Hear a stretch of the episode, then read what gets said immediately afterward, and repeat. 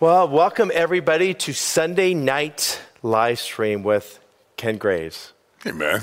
So, such a blessing. So, tonight is 199 and tomorrow is 200. Episode 200 Wow. tomorrow, episode 199 tonight. So, uh, we're hoping to have somebody special on tomorrow. Rob is in the church, but he's exhausted, if you can imagine. He did that non essential event. We're pre recording this today. Hopefully, you watched it tonight at 5 o'clock. If not, you can watch it anytime you want. Go to nonessential.live and you can go to the website. If you register, it sends you the link for Facebook, Vimeo, and YouTube. And you can find the link there and watch it. It was incredible um, to, to be part of that and to see Rob hit the ball out of the park on it. You are going to enjoy it. Charlie Kirk, uh, Jack Hibbs, it was an incredible event. I, I want to say there's like 4,500 people there. Yeah. It's just incredible. So take advantage of that and watch that. Uh, if you didn't have a chance, if you didn't attend church, uh, your, your sermon this morning was incredible. You can get away with your voice of saying half the things that most of us can't say. So really? yeah, it's just it, it- yeah. That's good to I'm know. gonna- yeah, so the voice pays off. So uh, if you miss the service, it will be uploaded. Uh, make sure you watch that. And then if you haven't seen Ken before, he was on episode 167. We're going to get an update from the last time and 59. So we wanted to kind of go in to get to know you a little bit more, but we also wanted to get an update on the court case with your church. Yeah. And then maybe we can compare and contrast to how it's going here. But what, what's the latest on the court case in your church? I think that one of the uh, advantages that we have, being a small rural state, is that our, our county government's not that big. It's not like what you deal with here in California with 40 million people. Right. And a state of Maine with a population of 1.3 million. Our business uh, in our lawsuit went immediately to U.S. District Court as we're bringing suit, uh, represented by Liberty Counsel, bringing suit against our governor for daring to suspend, as if she had that authority, our God given and constitutionally guaranteed rights. So we went right away to U.S. District Court, and uh, an Obama appointee denied our cause. So we made our immediate appeal to the First Circuit Court of Appeals, and it took them months to finally come to the place where they would hear oral arguments, which they finally did about a month ago. And they ended that with say, well, we'll take it under advisement, which, you know, means that, the, and, and they, the First Circuit Court of Appeals, is the second most liberal court, appeals court in America, second only to California's infamous Ninth Circuit. we beat you on, on You- we have a uh, governor and a ninth district that's a little bit ahead of, ahead You of have you. a worse tyrant than we do, and you've got a worse court. But what I fortunately, while the First Circuit drags its feet and sets on this case, the Supreme Court, that we will make our immediate appeal to when the First Circuit denies us justice and our right, well, that Supreme Court is being reshaped. Right. Already reshaped by the uh, subtraction. Mm-hmm. And I certainly will not celebrate the death of anybody, but I won't count the subtraction of another liberal Mm-hmm. baby killer to be a tragedy, for it is not. So the court that we'll be making our appeal to should be a very different court. And we, we, we have every hope, Dave, that, that our case may be that very case that the Supreme Court is not going to be able to kick back to the lower courts. So it's the way the first district, when they say it's under advisement, Yeah. does that mean they still they still have to digest the case before it's allowed to go to the Supreme Court, or since they're dragging their feet, you can appeal right up to the Supreme Court? What's the, the legal Well, I- mechanism? I know what we are doing. I don't know about what we can do, but I know that what we are doing is waiting for them Mm-hmm. to, uh, in all probability, and we say based on who they are. And their, you know, track record, their precedent. Three elderly justices from the New York City area who've been hiding in their basements for months from the virus, right? And now uh, we're going to wait until they, because the Supreme Court has been able to say to other cases that tried to bypass the appeals process that um, no, that case has to go back. Right. The liberals on the court were able to deny the court hearing those. We, we don't want that to happen with us, so we're, we're willing to um, to wait. And are and and your argument mainly is going through the First Amendment, where. I've seen like in Nevada or some other, they start to argue about the science and the, the COVID deaths and stuff like that. Yeah. Everybody seems to be approaching, but you guys are are definitely approaching it from the First Amendment. Exactly. Okay. There is no language in our Constitution that says Congress shall enact no law regarding the establishment of religion, nor prohibit the free exercise thereof, unless there's no unless. Yeah, there there's no isn't. but, there's no unless, there's not exceptions, there's nothing. That's the reason why this has never been done. What our Right. governors are doing, what world leaders are doing, has never been done before. Yeah. It is uh, insanity to put the public under house arrest. Yeah. In the name of in the name of protecting some, they are killing many, Right. and at the same time, they're destroying uh, livelihoods and fortunes, and whole economies. They're destroying cities, nations, Yeah. economically. Yeah. I think the one thing that Rob said it, you said it, we always need to be reminded. And uh, since we're, you're going to be watching this after you had an opportunity to see that non essential, one of the biggest things that Rob did yesterday that got a standing ovation, and it was so loud that you couldn't hear some of the words that Rob said after. He says, The Constitution says, we the people, we the people. And, and it started off with that. So Yeah. when we're going out and the big drive was for us to vote, the vote was we the people, you need to make sure all these people that we're getting frustrated with that Yes. are taking away our rights, we're still we're still in the driver's seat unless you want to give the driver's seat away to somebody else. And that, brother, that is the issue that there are many pastors, and perhaps one or two watching now, who have been, and forgive me if this hurts your feelings, but you've been hiding, hiding behind your understanding of Romans chapter 13. Right. That we are obligated to live in obedience to the governing authority. That passage, A, is a passage that lays out, yes, our obligation, but also lays out the obligation of legitimate government to punish evil uh, and to commend righteousness. Right. But the other reality is that in this that we've inherited, this very unique system, something that did not exist when Romans 13 was written, is a government that is by the people and for the people and of the people. That we are the sovereigns of this nation. Right. And that we don't have kings, we don't have lords. We've got people in authority because we have lent them, we lent them authority, and it is uh, high time we took that authority back. Yeah. It's interesting to me, I'd be interesting to see your comment on it, is a lot of the, the pastors that are using Romans, I'm, I'm curious, where's the line that they've drawn? Was it, is it time? Hey, I'll let them do it for a period of time. Exactly. Is it uh, closed down for this long? Because I want to see where their line is, because it will be the way it's being pushed, especially in our state. I don't think as much in your state, but Gavin Newsom keeps on changing the goalposts so Yeah. that right when you're about to get through something, Yeah. he changes it. Like uh, we had to have seven to seven to 100 positive tests to be able to make it out of the next level. Well, now they changed it. It has to be in the poorest area of your county to make it to the next level. Right. And now uh, for t- kind of targeting the Thanksgiving thing, he is going for you for Thanksgiving or for gatherings. You can only have three households. It has to be less than two hours.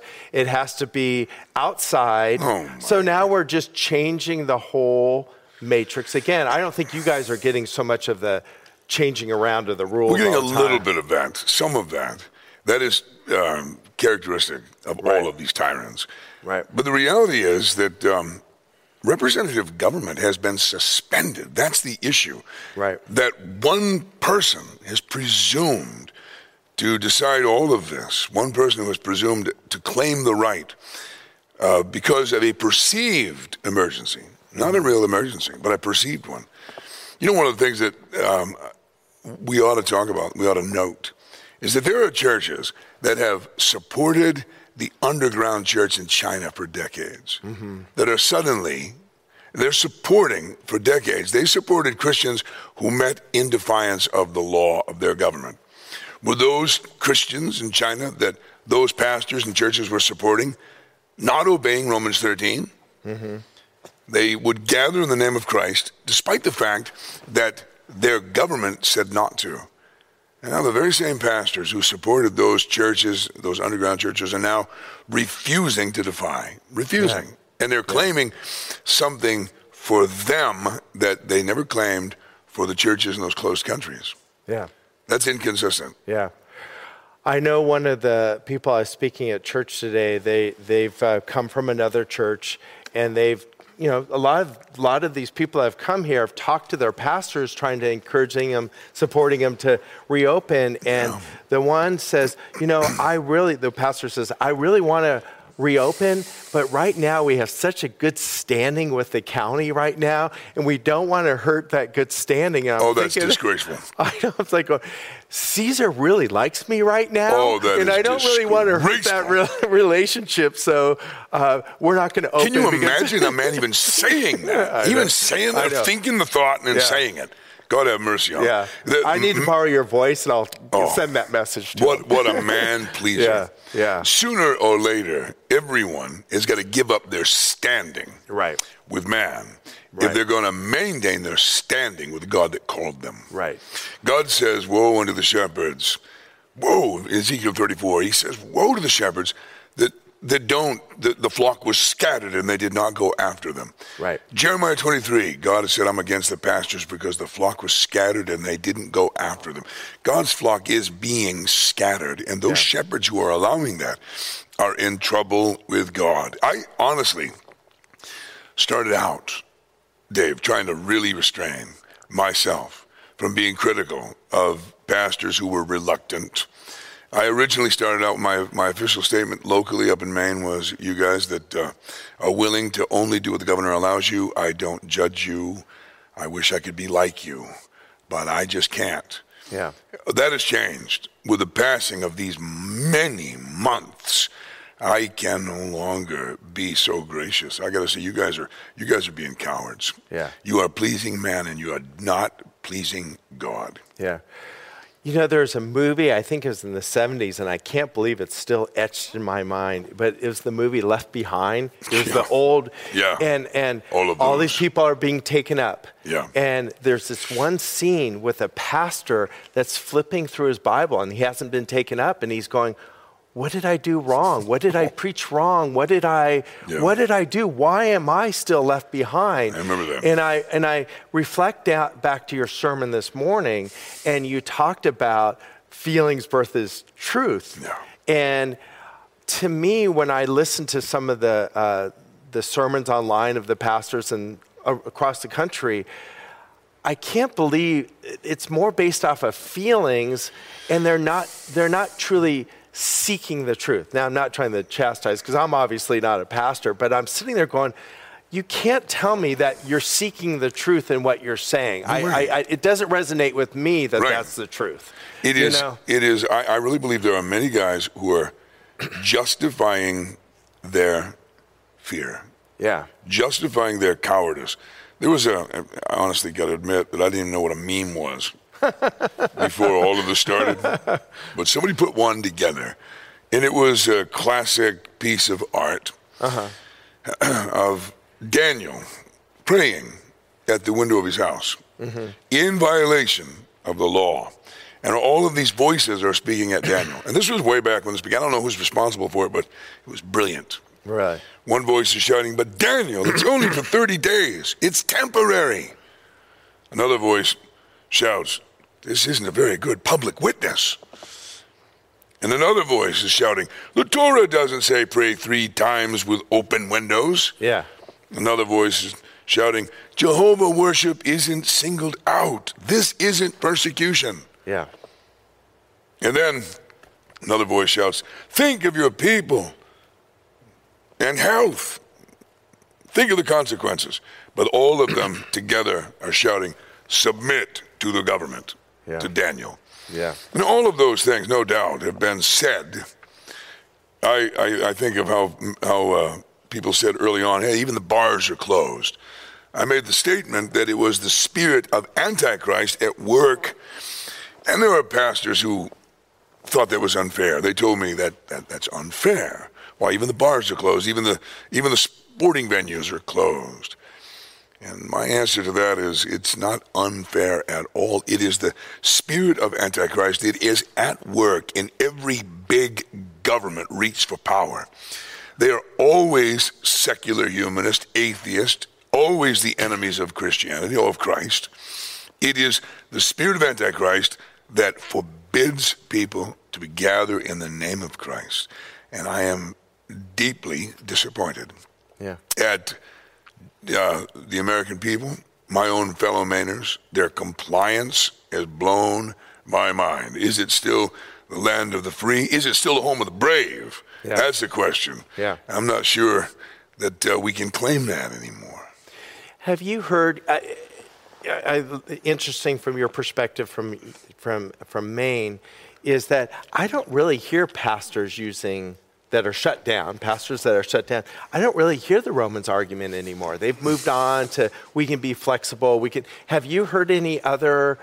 Things that are not seeking the truth as a methodology for reasons to be shut down? I have heard the most creative attempts to justify cowardice, and among them, I've heard pastors say, "God's doing a new thing." I mean, he's doing a new thing, and he's he's he's forcing us into new new avenues, and Yeah. you know, and and you, you, no matter how you spin it, no matter how you, no matter how you try to turn this thing, you are obeying a government that commands you not to gather God's people in the name of Christ. And um, I've heard some things. You've, of course, probably the nation has heard people like Andy Stanley claim that we're not commanded together. We're not commanded together. Everything in the New Testament that we're called to do, every single one another verse, requires us to be together to do them, to speak to one another in psalms and hymns and spiritual songs, singing, making melody in your hearts to the Lord. All of those another, one another voice require us to get together. We got a commission, and that is to make disciples of all nations. I, I, I, I don't hear anybody trying to manipulate Scripture as much. Yeah. Uh, I think Andy Stanley's case is biblically undefensible, and as John, Dr. MacArthur said, it was laughable. Um, others have just acted like it. You know, God's doing a new thing. You got some of those guys who are mega church um, celebrities Yeah. and they are celebrating. They're well, they're celebrating the fact that they've got one million followers on social media. It's wonderful in opportunities that may present them. That is not getting the flock of God together with each other. There is no one another ministry happening because they can watch you handle the word, you know, on online. Yeah. So uh, I don't hear a whole lot of manipulation of scripture. I just hear guys saying stupid things. You know, it's interesting is that going to that non-essential yesterday morning to re- for them to record, going to church service today, as you know, Yeah. at your church, you could feel the truth in the people, in the hugs, in the um, smile, in the being able to connect with you as they see you uh, preach the gospel. That is the truth because you could feel it. There's no denying Right. that sense of God being in the house. That's right. And I can't imagine in any way, we- we've used it, the, the, the example before, watching a fire on your TV as opposed to being out in a campfire in the. Yeah. It's two incredibly different experiences. Virtual versus real. Yeah. It- Yeah. You know what? The other thing is, honestly, um, besides the fact that there is no biblical reason for us to suspend what God has called us to do, there is no other reason either. There's no science behind this. And Right. science is political science. Right. It is a manipulation of information. It is we are being lied to, and, um, and that's the other reality. Yeah. I'm, con, you know, concerned about. I, once again, I'll go back across the uh, different mega churches and see their viewerships on their different sermons. They're down below a thousand in a lot of cases. You have a mega church, or you have 200, 300 people watching, Yeah. and as we know, if you've done any research on forming habits and stuff, Exactly. people are getting in the habit of not going to church and not fellowshipping, Oh, you're right. and they're replacing it with other things Yeah. what's going to happen when whatever causes them to finally reopen What's going to eventually happen when their, their congregation is out of the habit of going to church and fellowshipping with people? My hope is that all those people will go find good pasture and good Yeah. leadership. But you're so right. It is, you know, the sociologists tell us that it, it takes a, uh, six to eight weeks of consistent repetition for something to become a habit. Right. And likewise, for a habit to be broken, good habits, like Right. church attendance, easily broken. Right. Especially when it sort of agrees with the flesh anyway. Yeah. Yeah, that you you really nailed it. It is it is a tragedy that pastors are allowing such habits to form. Yeah.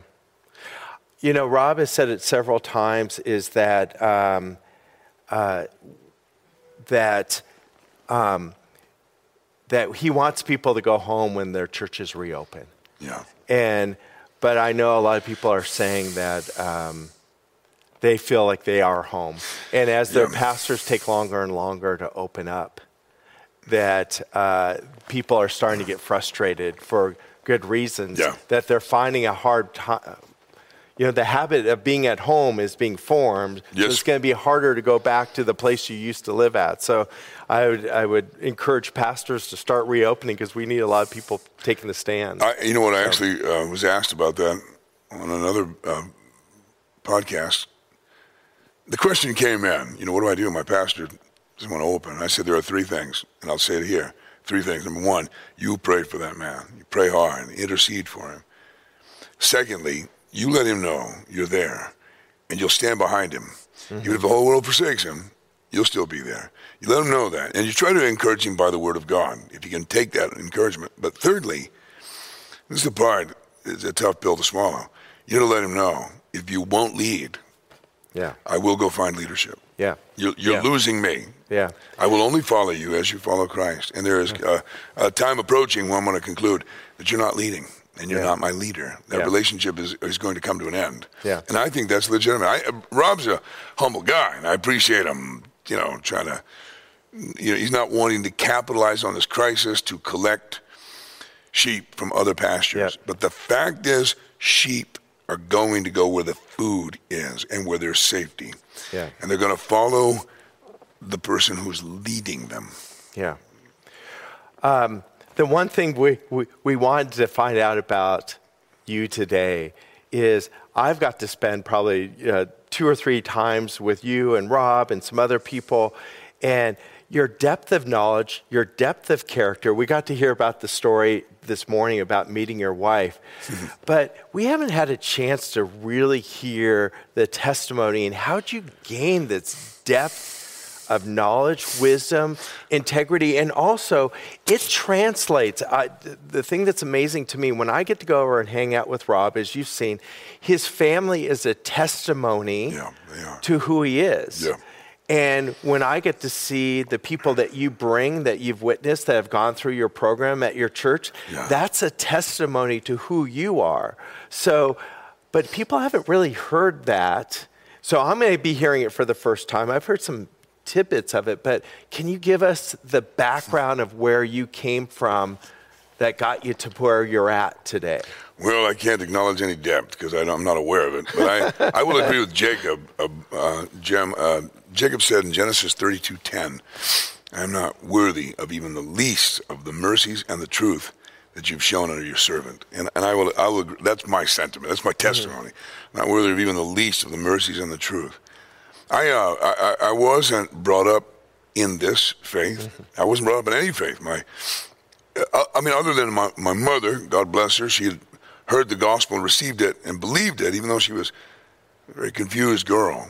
My, my mother was a young woman who had been severely beaten by her drunk father, fled that circumstance at 16, and ended up with my father, who picked up where her father left off. And uh, I witnessed the horrors of, of um, the the evil that alcohol can bring out of a, of a person. And my, my childhood, early childhood memories were all very traumatic. They were terrible. Of my occasions where my father was uh, killing my mother. And it was my horrified scream at six that caused him to leg over her neck and she'd fall and crawl away. And those, those kind of things. And then he, and then he left us. He abandoned his family. He decided he wanted to do life different. He wanted to be free. He wanted to please himself, and he just he left us. I had, I had four sisters and myself, and we Four were. sisters and And, and somebody said to me after my dad left, "Well, you're you're the man of the house now," and I didn't know what that meant, but I know that the load was more than my little kid shoulders could handle, and it, and it really did crush me. Where were you in the uh, age? The sisters all older or younger? Or what were I have a sister who, who could be watching this, who's one year older, but she's always been our little sister. the only male. I was the second born. uh huh. but um, we, you know, we it was a it was a childhood full of worry. He left us. He uh, occasionally visited, but it was all bad. It was all traumatic. Life was so bad, and with no dad, you're vulnerable to being victimized. People will step in, capitalize on the absence of a dad. I had that experience with a uh, fifth grade teacher who took me and the other fatherless boys on camping trips, and ultimately it was the discovery, the traumatic discovery that we're not sons to him.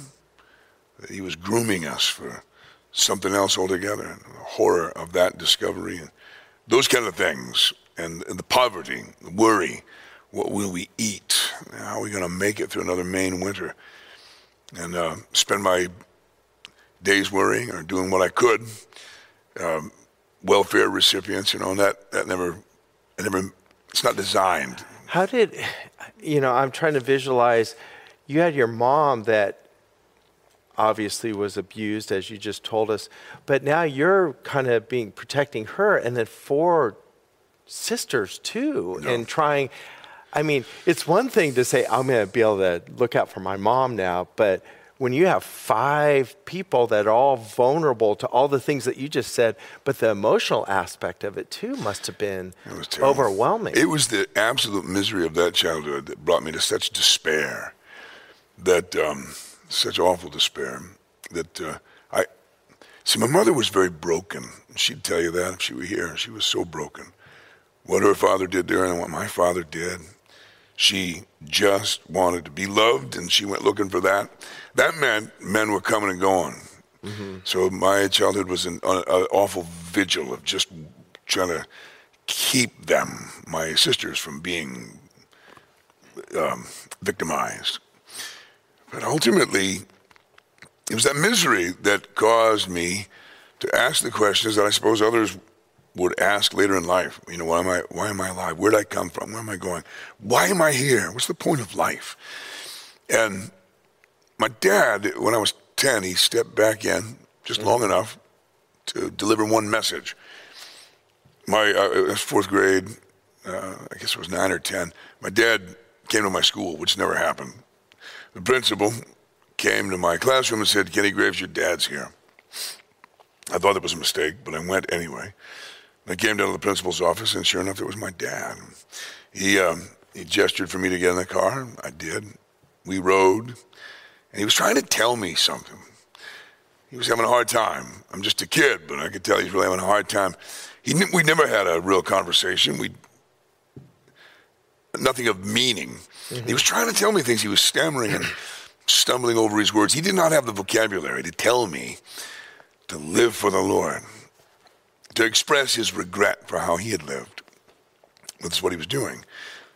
At the age of 33, he had become very conscious that his life was not happy, that the, uh, the effort to do whatever he wanted and deny himself nothing had not produced happiness, it produced misery. He was a broken-hearted man. He was trying to, he was saying things like, you need to say your prayers, and you need to know, go to church. He was trying to tell me. He didn't know how. But I heard him. I had already heard the gospel at eight. Good Baptist with bus ministries came and picked us poor white trash kids up and brought, brought us to church. We heard the gospel. I heard. I believed it. I asked for baptism. Was baptized a year earlier. Well, my dad telling me that, I heard him, and it was uh, it was like a blessing. It was like a patriarch has the power to bless or to curse. And my my father, despite all the wrong that he had done, despite the abandonment and everything else, that one event was punctuated by the fact that I would never see him again because he would die six months later. Oh my And a blasting accident at work took his life, and uh, so so it- it being the last thing he ever said to me, it just it always stayed with me. It replayed. It did replay, but it was at the age of thirteen when the witness of a middle school science teacher who seemed to have the answer to where do we come from, where are we going, what we're doing here. He taught the theory of evolution. It was his task. And when he got done with the theory of evolution, you couldn't possibly believe in the theory because he taught it side by side with scientific fact, established scientific law that violates the theory. He provoked me with uh, everything that he implied, but he, and I could also, I was aware of the frustration that he couldn't tell me. He couldn't answer my question. One, in fact, I asked him on one occasion. My hand was raised. He didn't see my raised hand. And I just blurted out, Where did we come from there? I was 13. And he turned to face the class and address my question. He was searching. I could see him searching for the words. And this young, I don't know, 20 something year old, fresh out of college, first teaching job, teacher, this Christian, he said with a sigh, now this is, you know, probably a decade after they kicked God out of public education. The Supreme Court said he wasn't welcome, that it was unconstitutional. My teacher said with a sigh, it's against the law for me to tell you. Boy. It's against the law for me to tell you that. And that was all I needed. He provoked me. I was a rebel. I was already full of contempt for the world system and its cruelty and the, and the stratification of human society, which I became aware of from underneath it, looking up at it. I was uh, in my heart. I was like, oh, oh, oh, they don't want me to know. Well, that's that was the perfect provocation.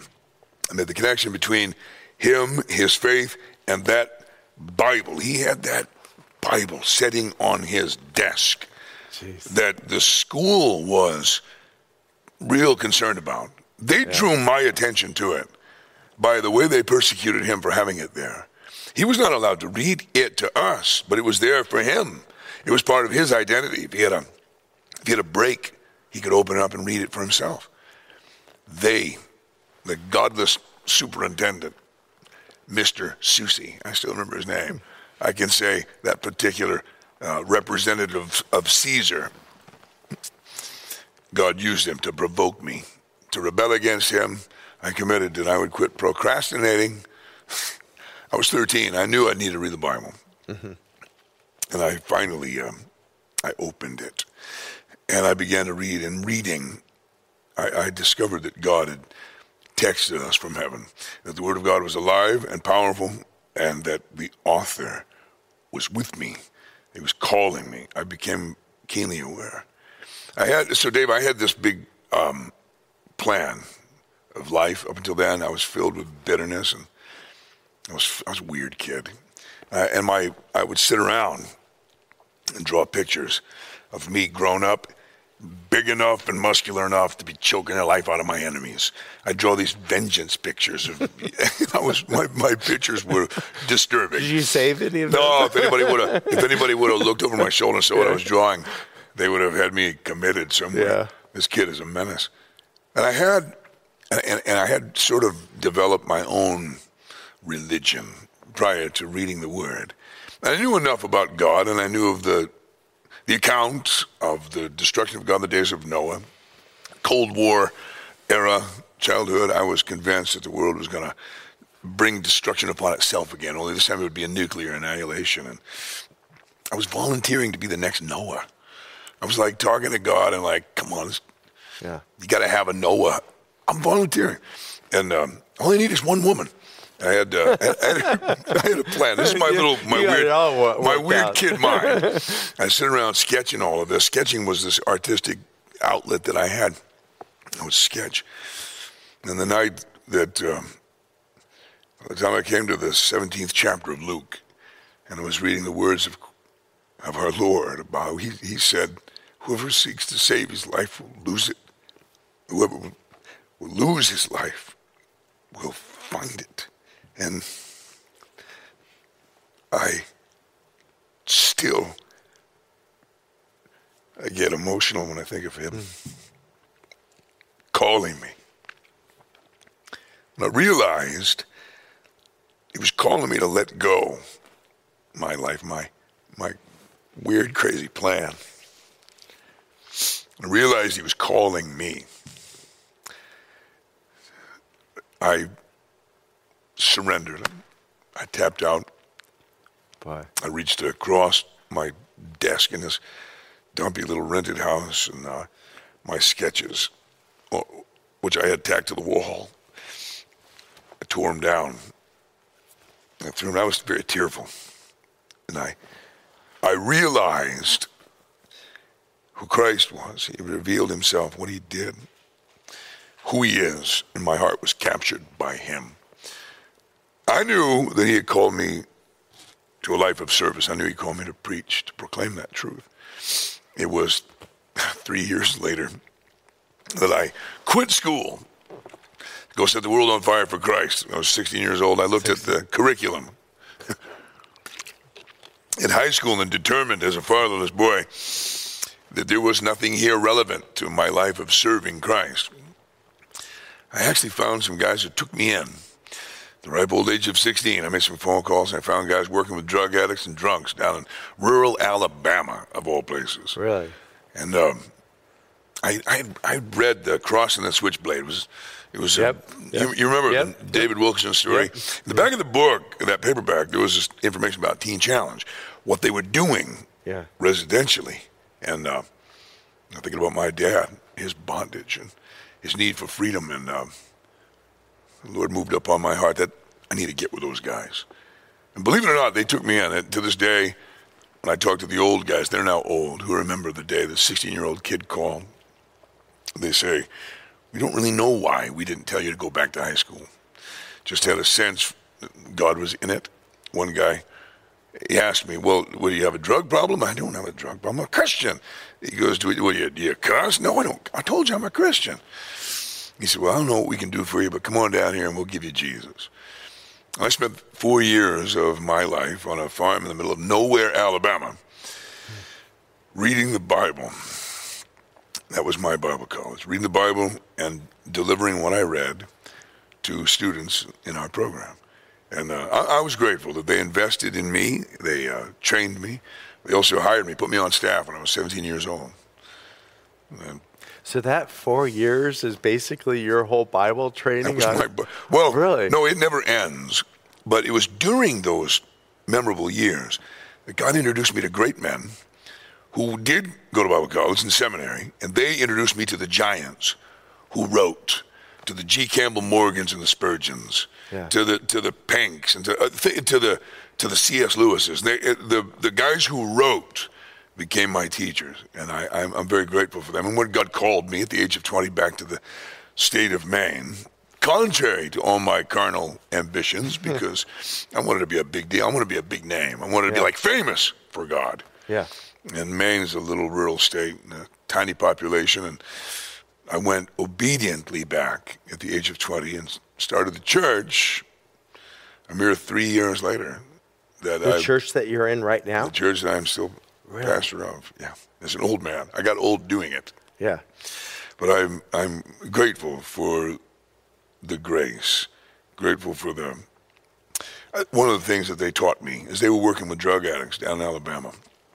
They taught me meditation upon the Word, meditate upon the Word. They they taught that that uh, Psalm one promises, Joshua one promises blessing to the one who will meditate, to actually chew on it like the cow chews the cud, like the clean animals chew.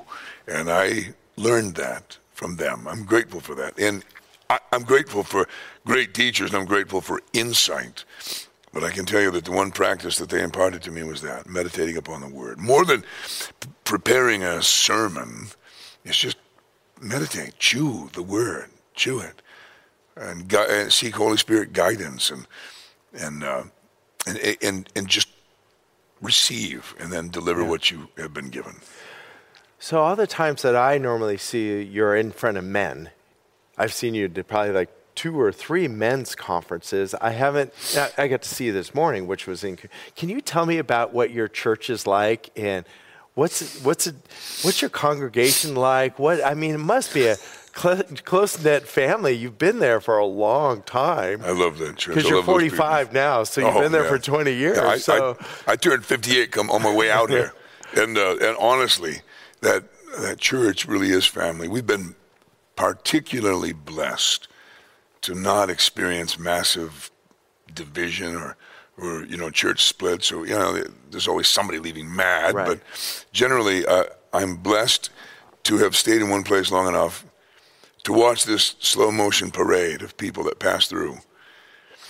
And you have the opportunity while they're there to impart to them some truth biblical truth that can change them to you have the opportunity to to speak into their life and affect them. And many of them who are sons and daughters in the faith have um, followed the Lord and answered his call in ministry. I'm grateful to have many sons in the faith that are serving the Lord. And many, I, I stuck around long enough, I guess. I don't know if there's all that much virtue to that. It's not like anybody invited me to go anywhere. Right. But I've been there long enough to be dedicating babies of, um, of babies that are dedicated yeah. And weddings and funerals and, and going through the seasons of life. I, I, think about it. Um, I didn't know that. When I knew when God called me to preach, I was going to preach. But I didn't know I was going to have to be responsible for people. I wanted to, I saw the itinerant and said, that's the gig I want. Yeah. Blow in and blow up and blow out. Yeah. You know? But God, he, he puts this burden, this sense of duty on your heart. And and when I started the church, I, I started quite reluctantly. I wanted someone else to lead it, and I would just kind of support them. Mm-hmm. There wasn't anybody. I kind of grew up in the role, Dave, and um, the decades they came and went. My 20s, my 30s. I'm I'm very grateful to be a gray-haired man and still um, entrusted with that that flock. Is the church about the same size of this? How how big is it? Is well, as far as combined weight, which is how I like to look at it, there's a lot of big people. It's one of the largest churches in America as far as the actual weight, the girth. I You've never, taught I, them how to be healthy. We eat good. I, I, would guess our church to be, you know, 1,200 people or so. Oh, so it's pretty good size. It, it, fluctuates with the seasons of Maine. Yeah. But it's, uh, for where we are, it's a very big church. And, and, but the important thing is we keep getting rid of people. Yeah. We keep sending them off to go plant other churches and go to the mission field. I'm grateful for that. So you, that, that you have a strong core congregation. Yeah. If you're spinning off people and sending them off, you know you're doing some yeah. good stuff. I'm grateful for what the Lord has done. Again, not worthy, yeah. not worthy of even the least of the mercies and the truth that God has showed me. Yeah. And, and, and your rehab program is an integral part of the church? Always has been. Even, even before we formally started it, we were always taking somebody in. And everybody in our church is involved in, you know, just Christian hospitality and together with the Great Commission. So residential discipleship, working with people with uh, life controlling problems, has always been uh, an expression of our church family, for which I'm very grateful. Our church supports it. So right on the church property, we've got men's dorms and women's houses that we've. That's uh, amazing. Uh, we're taking them in and we're collecting them. Yeah, that's amazing. Can you, you know, one of the things that I've been trying to learn is that when I listen to your testimony is basically your dad that had some huge problems coming back and maybe planting a little bit of a seed. Then you had your science teacher come in. Yeah. And then you basically had the Bible speaking to you. Can you talk a little bit about to, to the people out there that always feel that they need to have the perfect words, the words of wisdom to bring somebody to uh, to Christ? Yeah. And I'm a, the one thing that I remember is the Casting Crowns um, concert where he's saying, "I'm trying to say the right words, the right." the right uh, song, the right whatever. He says, sometimes I just need to get out of the way and allow God to do the speaking. Amen. And it sounds a little bit like your testimony. It's like you, God did the speaking more than yeah. these seeds that were along the way. And, and people get so intimidated off of trying to share their testimony. Yeah. And, and, and try to lead somebody to Christ thinking they need to have the exact words or the exact verse. Or the, what, what, what's your thoughts on, on, on leading somebody to Christ the, from your experience? The Lord Jesus said, The sower soweth the word. The word is always the right thing to say. It's not like we have to have the right reference. It's just the Word of God by itself is alive and powerful. If we just trust it and put our confidence in it, I, I, I believe there's a lack of confidence in the sufficiency of God's Word that plagues many of us. And if we just dare to let it go, just sow it in the heart, it is alive and powerful. It'll make things happen.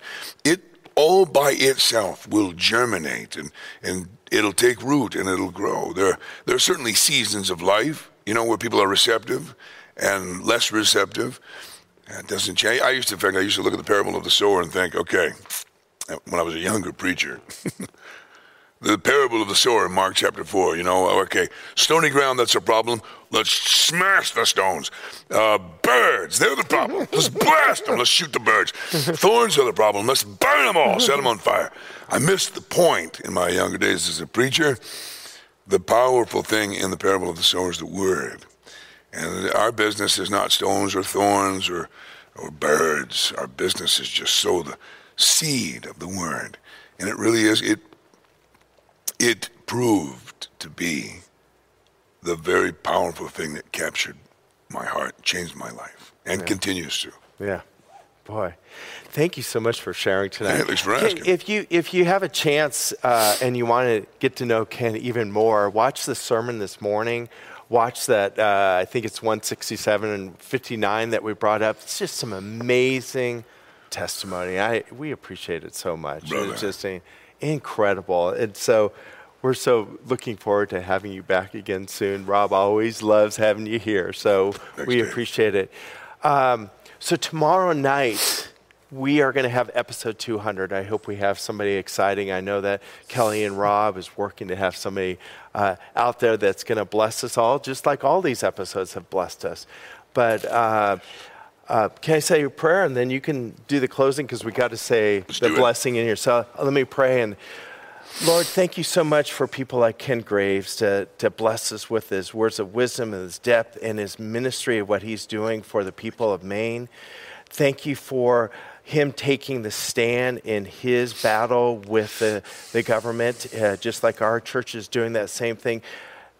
Please give our, uh, our leaders wisdom as they go forward in challenging these and going up and please be with these pastors that are taking that fight. Also be with our pastors that are challenged in their heart to figure out how can they open give them the desire to want to open. Give them the desire to want to lead their people. Their people are crying out and saying pastor please lead us. Please be there and and be the shining star that we need to point towards christ lord. So help these pastors to be encouraged to take a stand and open up and lead their people Please. lord uh, please be with uh, uh, Rob and Charlie Kirk and all the people that are crisscrossing this country, making a difference as we go into the final call of this election, the last 16, 17 days. Please be with their health. Please be with their spirit. Please help to uplift them. Please protect them, Lord, as things will be shot at them to try to drag them down, Lord. So please be with them Yes. in all the things that they need. Uh, be with uh, uh, the, the showing of non essential. It has some incredible words.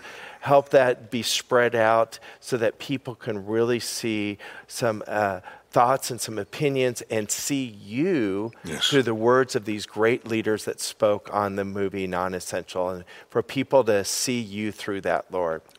Lord, once again, we thank for the great blessings that you've given us through Ken Graves. And, and thank you for our church, and thank you for you and blessing us with this platform to be able to get your word and your message out, Lord. In Jesus' name I pray. Amen. Amen. And if you can give us the blessing to the people, that would be great. The Lord bless you and keep you. Lord, make his face shine upon you and be gracious to you. The Lord lift up his countenance upon you and give you peace. Thank you so much. Hope you guys have a great Sunday night, and we look forward to seeing you soon.